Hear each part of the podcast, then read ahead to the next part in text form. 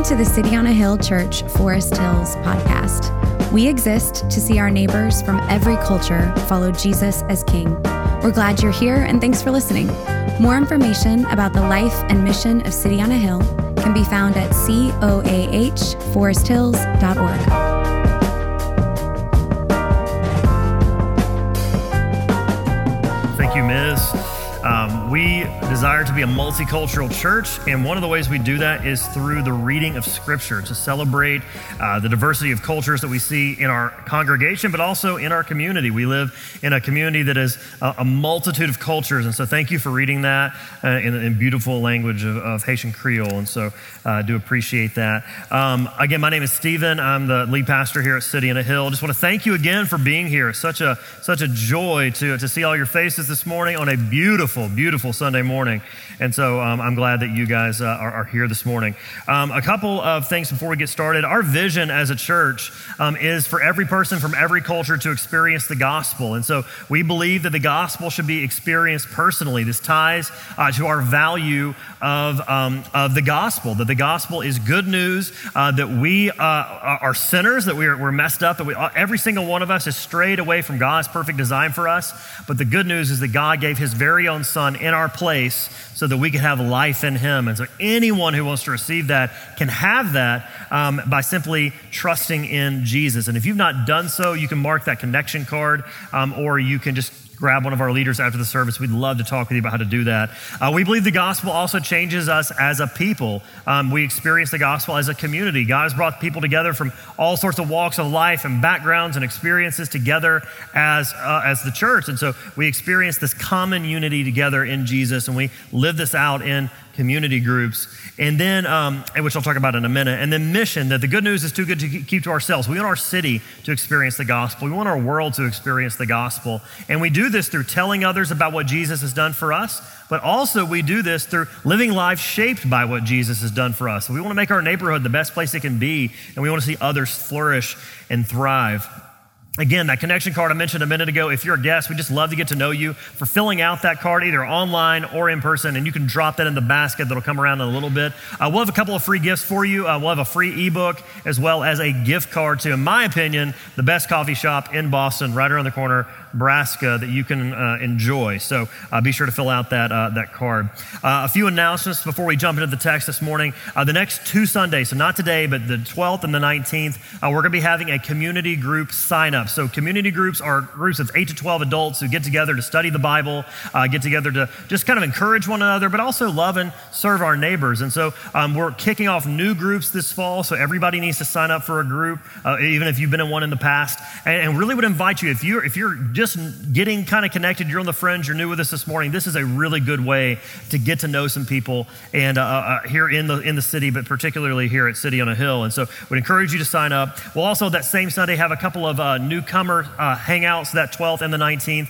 Just a five minute snapshot of who we are as a church, and we'll have a free gift for you this morning, th- that morning for doing so. And then next Sunday, we are actually going to celebrate our one year anniversary as a gathered church, uh, which can I get, a, get excited? It's okay. Uh, um, that's exciting. Now, about half that time we were on lockdown and so that's an incredible story of how god has been faithful to us as a church but we're going to celebrate. We're going to celebrate all that god's done. There might be cake. I'm just going to put that out there.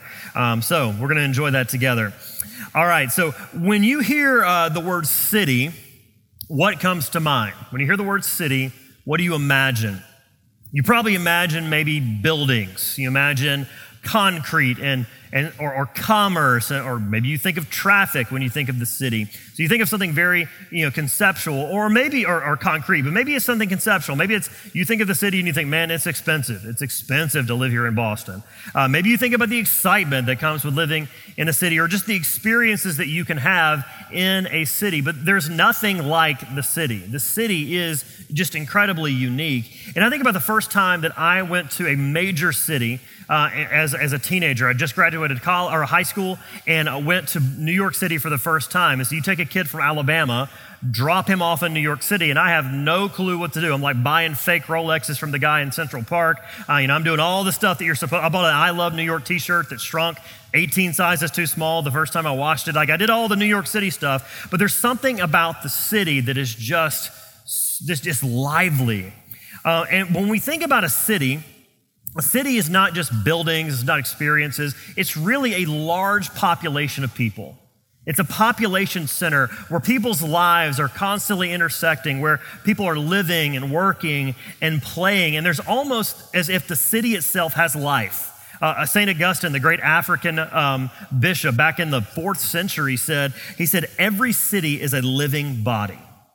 Every city is a living body. And we see this anytime you go into a city, you just see vibrancy. You can just go to, to downtown Crossing or the financial district and you just feel the buzz that happens. And if, or if you go to even a larger city, you just feel like the city itself is alive. It's because of the people who are in that place. And really, you can imagine, kind of describe cities in two ways. Cities are places that are highly dense. There's a density to cities, there's a people density in a city. In fact, there's more image of God per square mile in a city than anywhere else on earth. But also, there's a diversity. There's people from every walk of life that are drawn together in cities, every ethnicity, every culture, both the poor and the rich, the hopeful and the hopeless, all find their way into a city because there's something that draws us to cities. There's something that draws us there. Maybe it's opportunity, maybe it's education, maybe it's the idea of wanting to be a part of something bigger than ourselves. But in the Bible, we actually see that the city was a draw for a different reason. A city was often a place of safety, it was a place of refuge. The city on a hill imagery that we get our name from in Matthew chapter 5 would have really resonated with a weary traveler who was on the road and just longing for a good night's sleep. It would have resonated from the person running from trouble as a refugee that they can just get to that light on top of the hill, they're going to be okay. And I believe people are still fleeing toward and going toward cities. And in fact, the latest study shows that about 50% of people across the world live in cities of more than a million people. And studies actually show that if the, the trend continues, that within the next 100 years, 80% of people on earth will live in a city of more than a million people. And I believe that God is doing this for a reason to bring people together to, to uh, join Him in His work. And I believe that God's mission to make the world new happens most effectively through cities. I think this is where the greatest impact for renewal can happen. And over the last couple weeks, we've been exploring the idea of renewal. We started with how the gospel renews us personally as we apply the work of Christ to every area of our life. It shapes us and makes us new. Last week, we talked about how, as the church, as, as God's people called together, as God is making us new together, He does something unique in us that creates this synergy and this movement and what happens is that I believe that as a group of people are called together, God's stirring us up. It can only affect our city. If God is working in the church, He will work through the church to shape and change our city. And so our faith must shape us to the point that it drives us into the public square. That our faith is not just something simply private, but something that is meant to shape the very culture we live in. Tim Keller says that the active presence of a substantial number of genuine Christians thus changes a community in all its dimensions economic, social, political, intellectual, and more. I believe we are called to make Boston the best place it can possibly be. All the neighborhoods surrounding Forest Hills, Jamaica Plain, Roxbury, West Roxbury, Dorchester, Hyde Park, Mattapan, we are called to make these places great places to live. And I believe if we're going to do that, I believe that if the gospel is going to shape our community, shape our city, we have to have two priorities toward the city correct. First, we need to see the city rightly, and we need to seek the city rightly. We need to see the city with God's eyes. we need to see the city rightly. This is the second sermon in this series through uh, Jeremiah, and I believe there's a reason for that because Jeremiah is writing to a people in a city who have lost all hope. The people of God have been exiled from Jerusalem to Babylon. And we talked a couple, weeks ago about how God can bring flourishing in our lives, even in hard circumstances, even in hard places. He can do this in us personally, but I think He also does that to the very places we live. So uh, the first 28 chapters of Jeremiah are just doom and gloom. Everything is horrible. Everybody's having an awful time. They don't like being in Babylon and they want to get out as fast as they possibly can. And verse 29, or chapter 29, actually is kind of a turning point. It's a turning point for the people of God in this place where Jeremiah begins to cast a new vision for what flourishing in this place can look like. They, these people had felt like there was no purpose for them there. They felt hopeless in Babylon. But that what, what we begin to see is that they were seeing their time in Babylon incorrectly. They had a wrong view of Babylon. In fact, if you look at chapter 28, there was a false prophet uh, named uh, Hananiah who said, You know what? You guys are only going to be here for two years. Don't even unpack your bags. Don't put anything on the wall. Don't get too comfortable. Don't get, don't build friendships. You know, we're going to be out of here in no time. Keep your head down, keep your nose clean, everything's going to be good. But in Jeremiah 29, Jeremiah lets them know God has a different plan for you. In fact, God has sent you to this place. God sent them. Verse 4 it says, Thus says the Lord of hosts, the God of Israel, to all the exiles whom I have sent into exile from Jerusalem to Babylon. They were not in Babylon by accident because God does not make mistakes, God does not sin. You know, with sin, the word literally means to miss the mark. As if you're shooting at a target and you miss the mark. And so surely they're imagining, God, you have missed the mark on this one. You messed up.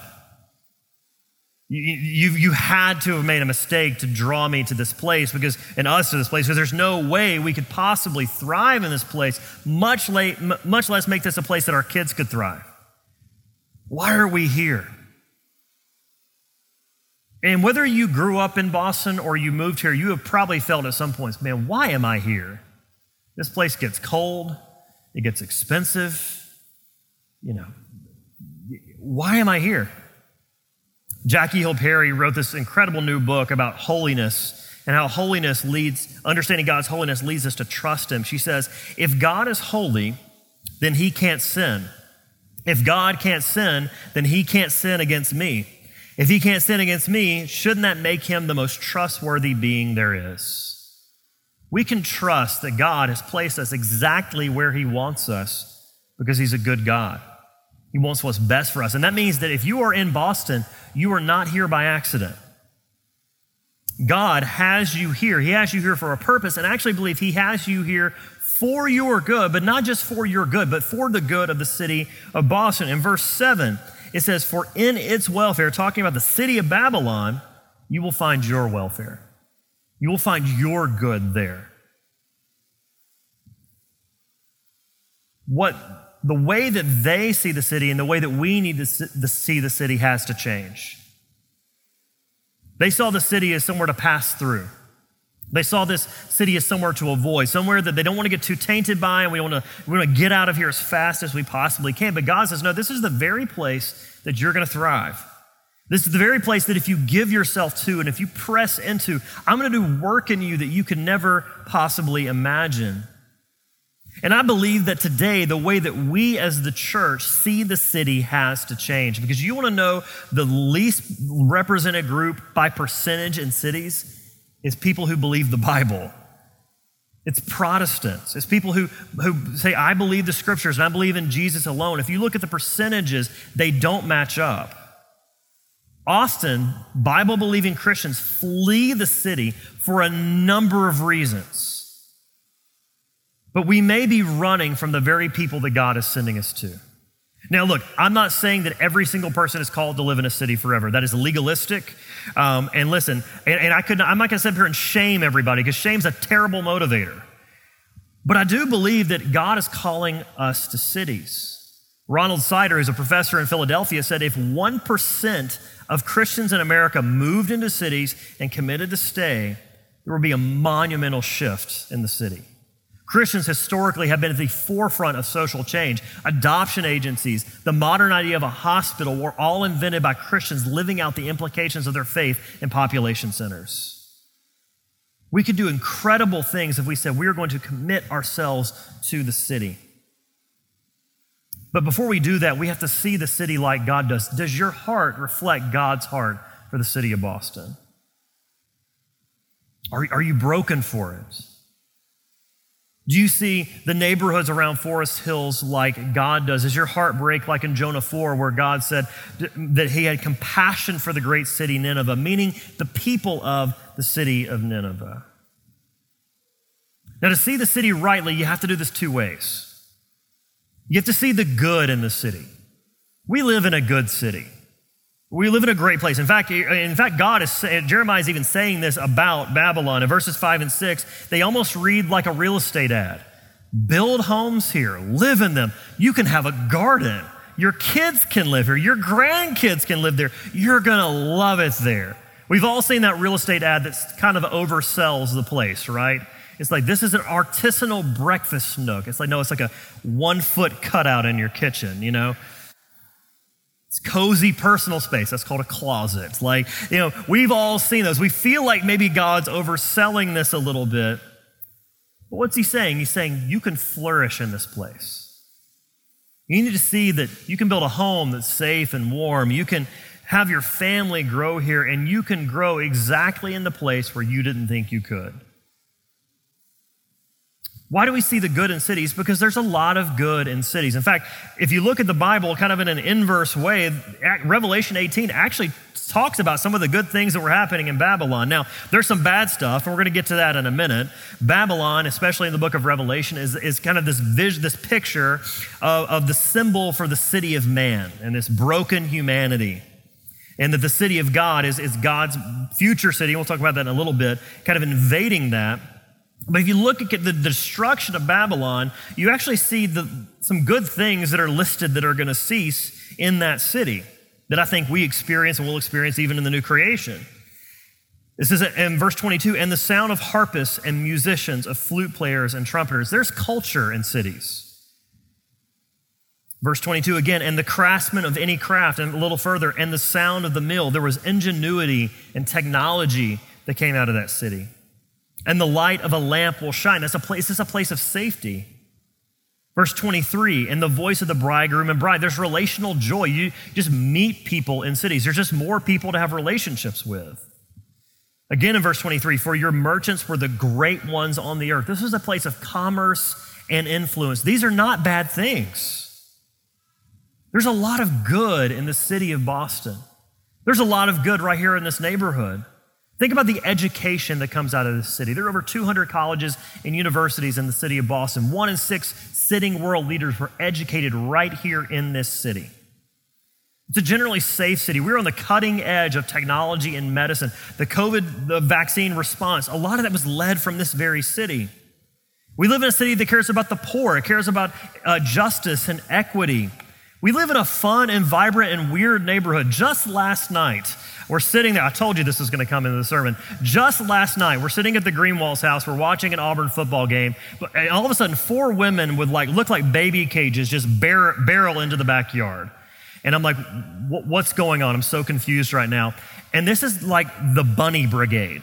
These are people like apparently release rabbits, like domestic, domestic rabbits, into the wild, into the neighborhood. These people find out about them and they spend their time going around and looking for them. And they, and they corner this, this bunny in the corner of the yard and they pick it up. And I'm like, we live in the weirdest but coolest neighborhood ever. Like, I was like, this is a fun place to live. We have food, we have festivals. I mean, like just, just this past week, I, was, I met a guy. If you've ever seen the mural at uh, Jackson Square, there's a mural that says, huge mural. I met that guy this week. He's looking actually to put a, a, You Are Loved mural in Jamaica Plain, and it actually comes out of, his, out of his Christian faith. We live in a really, really good city, and there's so many good things we need to see about our city. And I'm not saying our city's perfect, but there's blessings in the midst of this broken city. But it is a broken city. We have to see what's not right as well. We have to see what's good, but we also have to see what's not right. In verse 7, it talks about seeking the welfare of the city. We seek the welfare of the city because not everything is well. Not everything is right. If you read the rest of Revelation 18, we see that Babylon was also a place of injustice, evil, and bloodshed. And the welfare that was to come, this shalom, this idea of wholeness and harmony and flourishing, we have to see that there are places in our city where people are not flourishing.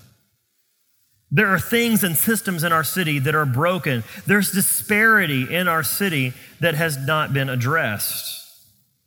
You look at Boston, Boston is still a city that struggles with racial injustice. A study a couple years ago showed that, on average, um, Boston is in like the top one or two cities where black people feel the least comfortable compared to other parts of the, of the, of the country.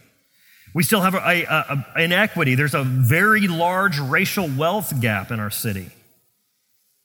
We see the housing crisis. Just go down to Mass and Cass and see the drug epidemic in our very own city. See, if we only see the good in a city, then we're just going to tuck our head and we're going to ignore the things that are wrong.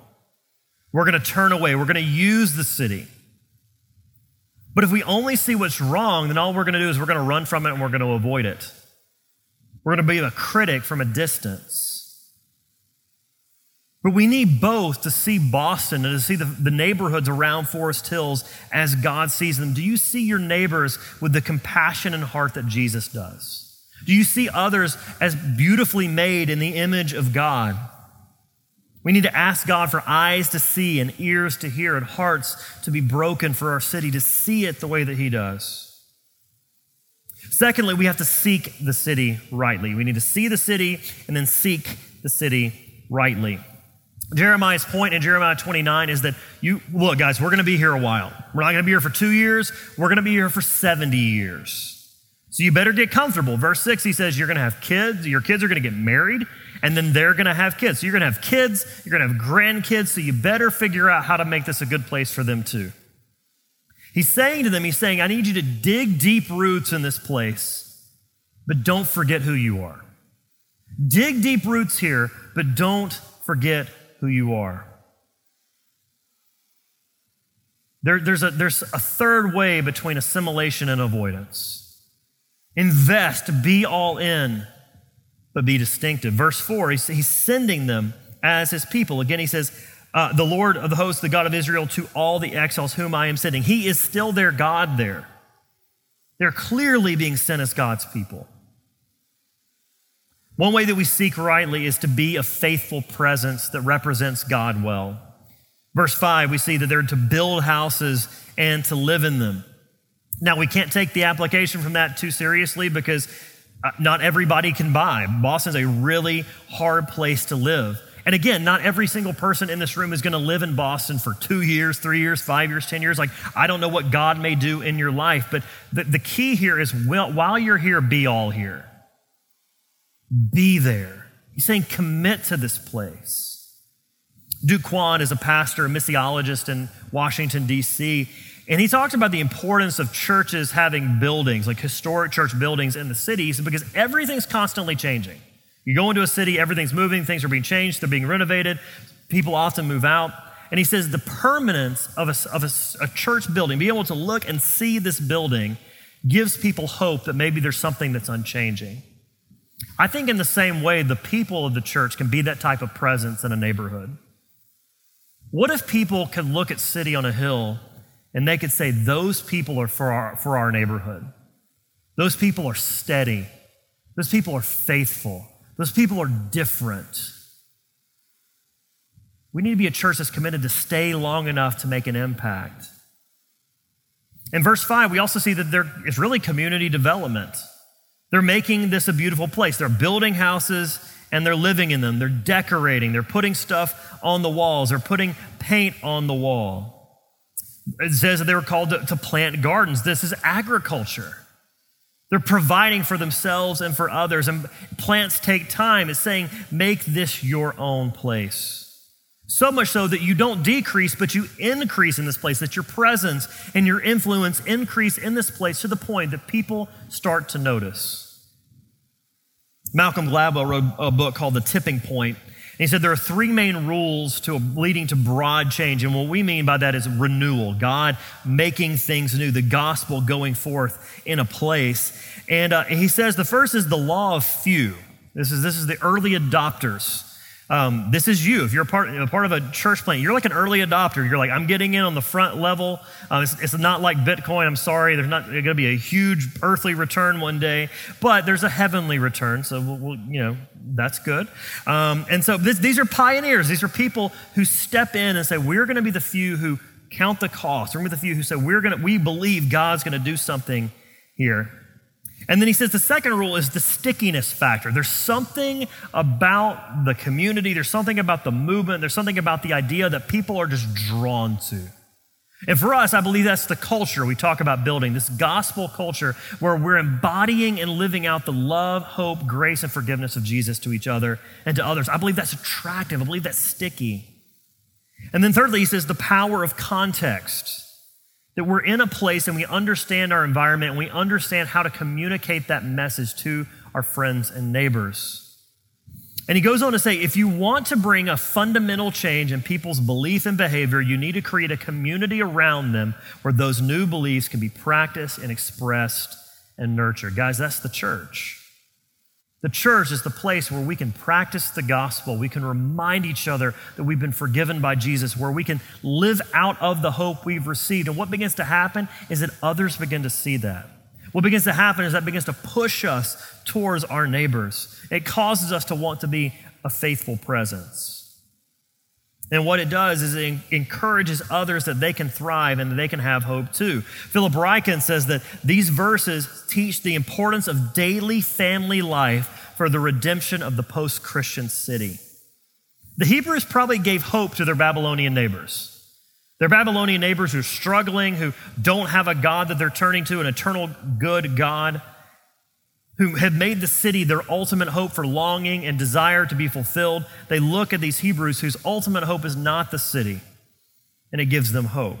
We had a neighbor not long ago say, Man, I can't believe you guys have four kids in a two bedroom apartment.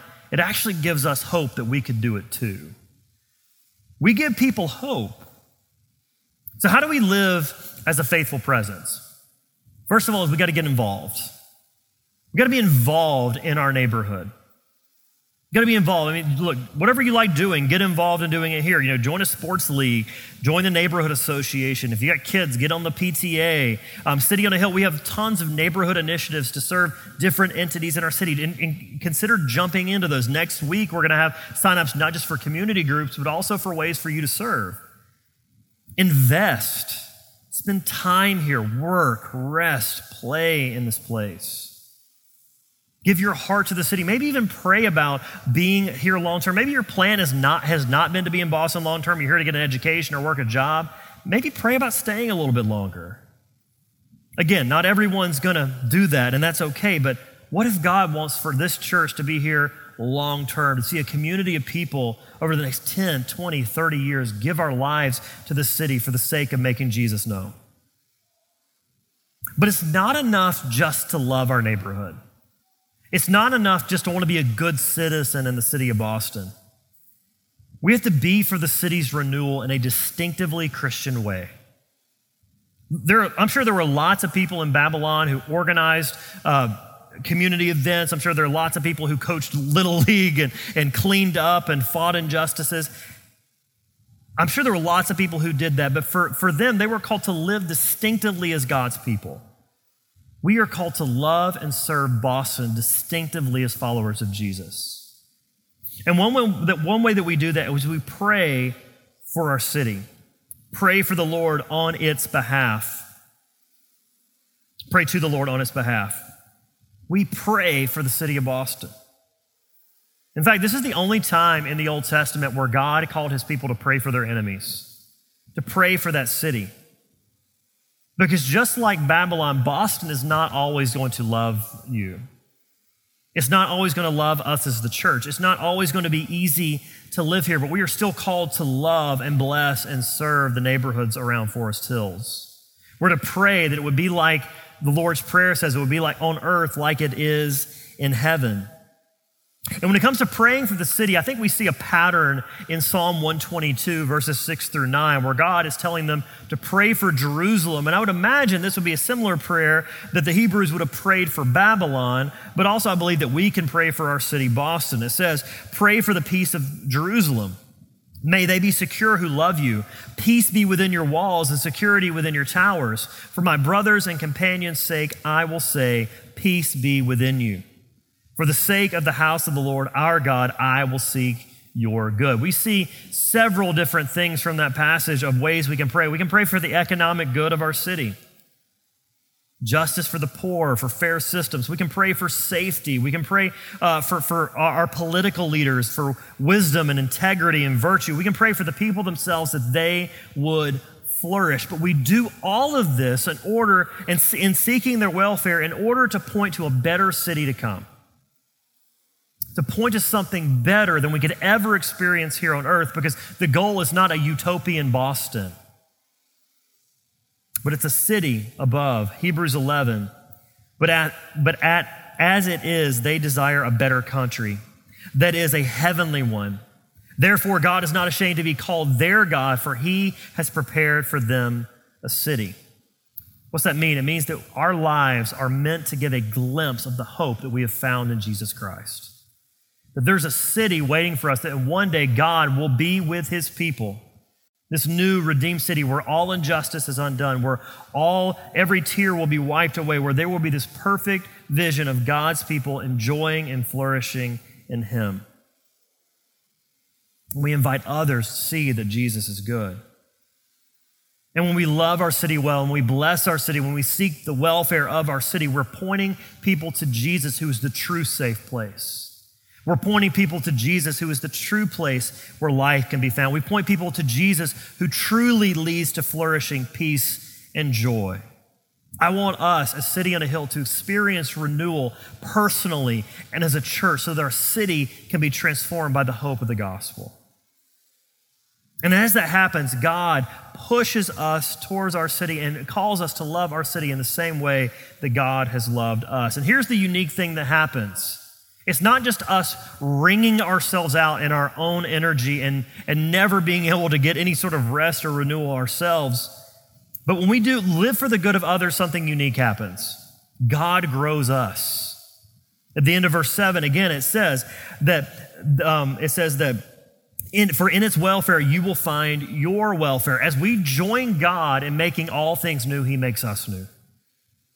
When we serve at English High School or at the Housing Authority or one of our neighborhood initiatives, it actually gives us life.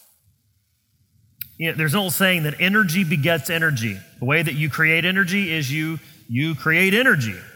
And so sometimes we feel tired because we just give ourselves to the wrong things. When we're physically tired, we think, I, just need to not do anything in order to get energy back. But I think that our lives bear out that that doesn't really work. In fact, there was a 2017 study that says that Netflix is making you tired.